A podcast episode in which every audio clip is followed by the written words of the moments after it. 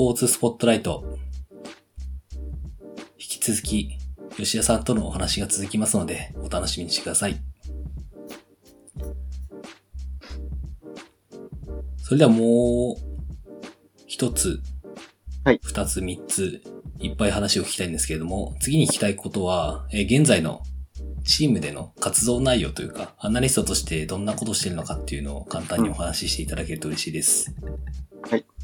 まあそうですね。まあアナリストとして、まあ基本的に主な仕事としては、対戦相手の分析と、まああとはトレーニングで、まあ映像を撮ったりとか、その映像を切ったりだとか、そういった映像の管理っていうのが、まあ大きな仕事になりますかね。ありがとうございます。なかなか、今はもう、今でも忙しいですよね。今そうです。今日も試合なんですよ、実は。この後。夜なんです。すいません、そんそんなお忙しい時に。いえいえいえ。でも今ワークフローはもう本当に固まって、まあそうですね、ある程度。まあ基本的に、まあ対戦相手の時は過去5試合か、まあちょっとスタティスティックを見て、まあ、め特に目立った試合をとあの選んだりとかはしますけど、そうですね、まあそれで、まあ基本的に僕ともう一人いて、二人であの分析はしていて、そうですね。まあ、その、まあ、4局面っていうんですか？に、はいはい。はい、沿って分析をしてるっていうような 形です。ありがとうございます。結構いろんなツールを使ってるのかなと思うんですけど、はい例えば分析ソフトだったり、あとはデータ。うん多分ドイツ多分データ、リーグからデータが提供されてますかね。えーす、ああ、提供されてるのかな？ああ、でもリーグからのは、でも自分たちは使ってはないですね。まあ、あーそうされてるか。自分たちは何、何を使ってます、今？データで言うと、インパクトっていう、あの、あ、なのかな。会社と契約をしていて、その会社からデータをもらって、まあでもデータ分析は、ここまで力は入れてないので、まあ本当にそれこそ分析する試合を選ぶのと、まあある程度ちょっと、まあ相手のイメージをあの持つために見てるくらいですかね。まああとははい。ドイツだと、まあ、リーゲンっていう会社があって、まあ、そこから全部スカウティングフィードの、あの、映像をもらえる、もらえるというか、まあ、ダウンロードできるので、全試合、ドイツ3部、4部も、4部と、あと U19 のブンデスリーガ、U17 ブンデスリーガ、そこ全部映像が手に入るので、はい。まあ、それ、その映像を使って分析はでもね。で、まあ、ライブ、ライブでも分析しますけど、その時のタギングというか、は、まあ、ハドルさんを使わせて、ああ、スポーツコードじゃあ使って、がっつり。使わせていただいてますね。ベンチに映像とか、ベンチで見てるんですか？では、今はやってなくて、一回、バイエルミュンヘンと試合をした時があった、あの、ポカール。あの、はいはいはいはい。その時になんかハドルさんからあの、こういうのあるけど、だ今自分たちは本当に多分一番低い あの、バージョン。で、もう本当それこそライブタギングのために使ってるって形で、まあその時は映像飛ばしたりと、まあ、基本的にはそうですね、ハーフタイム分析、まあ、ハーフタイム見るかっていうのを、まあ試合中に、まあタギングしながら、話しながら、あまあベンチとは繋がってはいるので、あの、はいはい。で、それでまあこの映像欲しいとか、こうした方がいいって逆に見せ、まあ、ハーフタイムで見せて、まあ選手たちにも、まあ何シーンか、まあ大体3シーンくらいですかね、攻撃、守備、多くても2シーンずつくらいですけど、まあ見せたりしてますね。やっぱり、え、試合中に、もう本当にインカムか何かで繋がっていて、このシーン用意しといてとかっていうのが、監督、コーチコーチから来る。はいベンチにいるコーチと、上にも僕ら二人で座っていて、はいはい。まあ僕らでも話しながら。そうですえー、すごいですね。いや、なんか、なんか結構やっぱ多いのは、そのロッカールーム行って、この映像を探して、見せてとかっていう流れのチームもあるんですけど、まあ多分理想はやっぱりその試合中に下で見ながら、今の映像でシーンだよねとか、上で見ながらこのシーン必要だよねっていう判断して、やるっていうのは多分ね、ロハーフタイムの時間短いし、そうですね。時間的に多分足んないですよね、多分。間に合わないと思いますね。そのハーフタイムが。それってなんかもう本当にふ、えっと、それこそいろんなスタッフもう慣れてるんですか？もう試合中にそういうのを使うっていうか、このやつ必要だなとかっていうのを。そうですね。まあ大体3部レベルであればどこのクラブもそういうライブで分析はしてるので、そういうまずやや、やってないところの方が少ない。ってほぼない。3部ではやってないチーム。ないですか？そうですね。ほとんど3部はやってるんじゃないかなっていう印象ですね。すごいな。まあ特に、そほとんどやっ。ぱりベンチに映像もあったりとか、はい、のはい。まあ多いし、まあ自分たちは今やれやってないですけど、すごいな。そうなんだ。もうやっぱりそれがふ、なんかできたらいいよね、じゃなくて、あるのが普通になってることですよね。まあそうですね、基本的には、まあもうプロ、プロというか、まあ3部はもうプロなので、まあそのレベルであれば、まあ絶対やってるっていうので、まあ最近はもう本当それ、U10、赤とかユース年代でも、まあうちのクラブの U19 とか U17 もハーフタイム分析やってますし、ええー、すごいですね。そうなんだ。そうですね、まあだから、どんどんどんどんこう、そういうのが増えてってるっていうのは感じますねすごいな。選手たちも本当にそのハーフタイムに映像を見るのが普通になってるってことですよね。思いますね。はい。すごいな。そうその辺の文化はやっぱり進んでるなって話を聞いていてやっぱり思いますね。うん多分そうですね、確かに今日本に行った、時は、日本、日本にいた時はすやってないですもんね。いや、全くやってないです。自分はまあ、スクールのコーチだったので、そもそああー、も試合。そうそうそう。なかなかユース年代でやっぱりやってた方が、小さい頃から映像を見慣れておいた方が、トップチームいた時にスムーズにいろいろ学べるのかなと思ったりはしてました。うん、そうですね。確かに。そうなんだ。すごいな。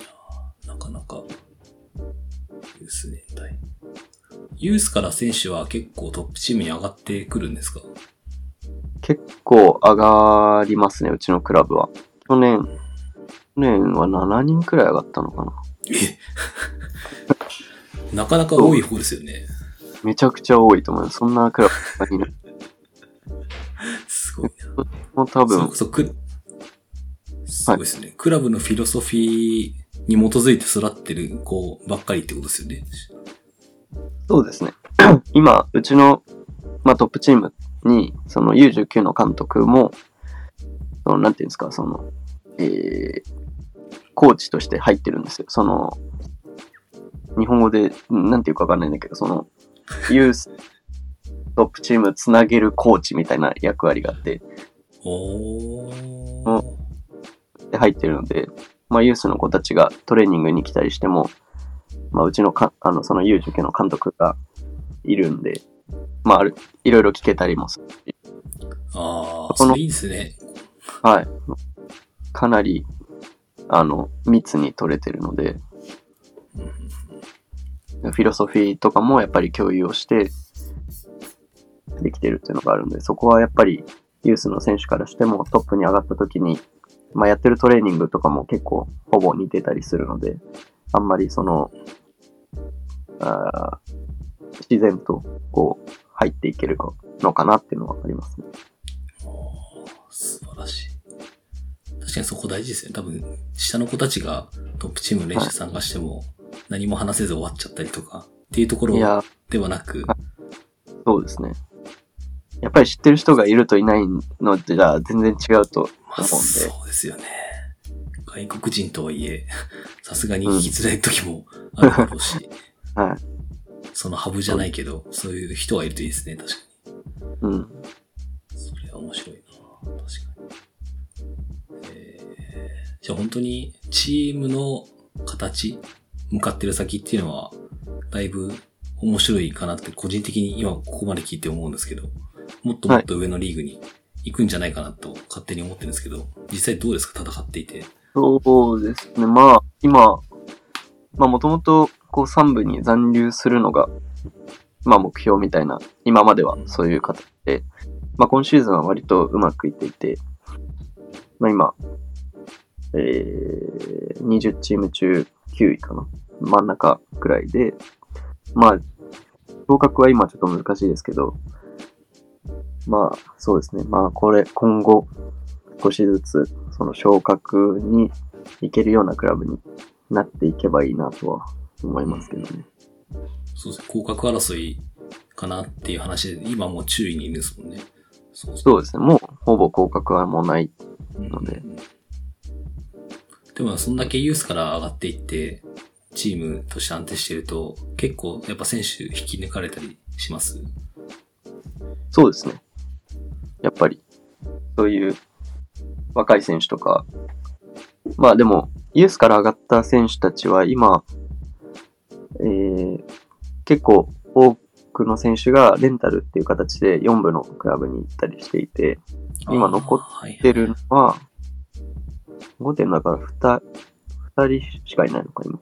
去年上がって。え、他の5人、他の4人がレンタルで行って、1人はフェイエノールトに移籍しました。おおそうなんだ。家のと。いやほん本当に他の国からも、普通にオランダの強豪チームですもんね。そうですね。まあもうオランダとかは本当に入って、試合とかもよくするし、それこそオランダの一部のクラブとかも練習試合するんですけど、僕らも。そうなんだ。そういえばヨーロッパっていいですよね。その近くに強豪チームいっぱいあって、いろんなとこ行って、うん。練習ゲームしてっていうのは、そういう文化ってすごいな、羨ましいな。日本としては絶対無理ですもんね、正直。そうですね。ば環境上。うん。そうなんだ。すごいな。ありがとうございます。それでは次にもうひ聞いてみたいところなんですけど、えっと、ドイツ代表、まあ、チームケルはいに関わるきっかけはいっていうのを教えてもらってもよろしいでしょうか？えー、そうですね。まあ、さっきもあの、言ってもらったんですけど、自分はケルン体育大学に所属をしていて、まあ、チームケルンっていうのは、まあ、その、体育大学とドイツサッカー協会、DFB が、えー一緒にやってるプロジェクトで、まあ、そうですね、2年間、だいたい期間があって、まあ、最初の1年間でその分析の基礎を学んで、で、ワールドカップもしくはユーロその大会でドイツ代表をサポートするっていう、そういうプロジェクトなんですけど、まあ、たまたま、そうですね、カタールワールドカップに向けたプロジェクト、2021年から始まるっていうところで、まあチームケルンの存在自体は自分は知っていて、まあ、それが本当にドイツに来る目的の一つでもあったので、まあ、その、まあ、募集が始まった時に、まあ、メールをして、で、その後試験を受けて、まあ、受かって入れたっていう感じですかね。試験ってどういう試験だったんですか？いや、なんか試験は結構あの、謎な試験だったんですけど、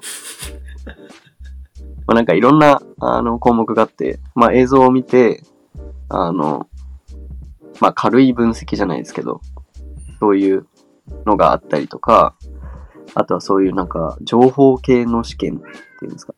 なんか例えばなんか出たのは、プレミアリーグに所属しているドイツ人の選手は何人いるかみたいなあ、そういう、そういうクイズなんですね。はいはいはい。そういうのもあって、なんか、なんだこれみたいな。もう全く知らなかった。期待できないようななんかドイツ代表 U21 の監督の名前を答えろ、なのとか、そういうのもあったり、いや、誰が知っとんねんみたいな。確かに。まあ、あとはそう、戦術的なもちろん、あの、まあ、テスト、テストっていうか、質問もあったりしましたけど、まあ、あとは、そうですね、最初の2、2回の講義は、その、志望者全員が受けれる講義で、その中で課題が与えられたり、グループワークをしていくんですけど、まあ、そこが評価として使われたかはわからないですけど、まあ、そこももしかしたら評価の一つにはなってるかもしれないです。面白いですね。なんか、てっきりなんかこういうサッカー、サッカーの考えじゃないですけど、なんかそういうのをうん教えろみたいな、っていう感じかなって勝手に思ってたんですけど、全然違うんですね。そうですね。あ、でも、あの、課題としては、その1試合見てその分析をしろみたいな課題があったり、あ数学じゃないですけど、そういうのをプレゼンしろみたいなのもあったり。ーうーん。なんか倍率とかってどんぐらいだったんですか？結構多いんですか？そもそもメンバーって。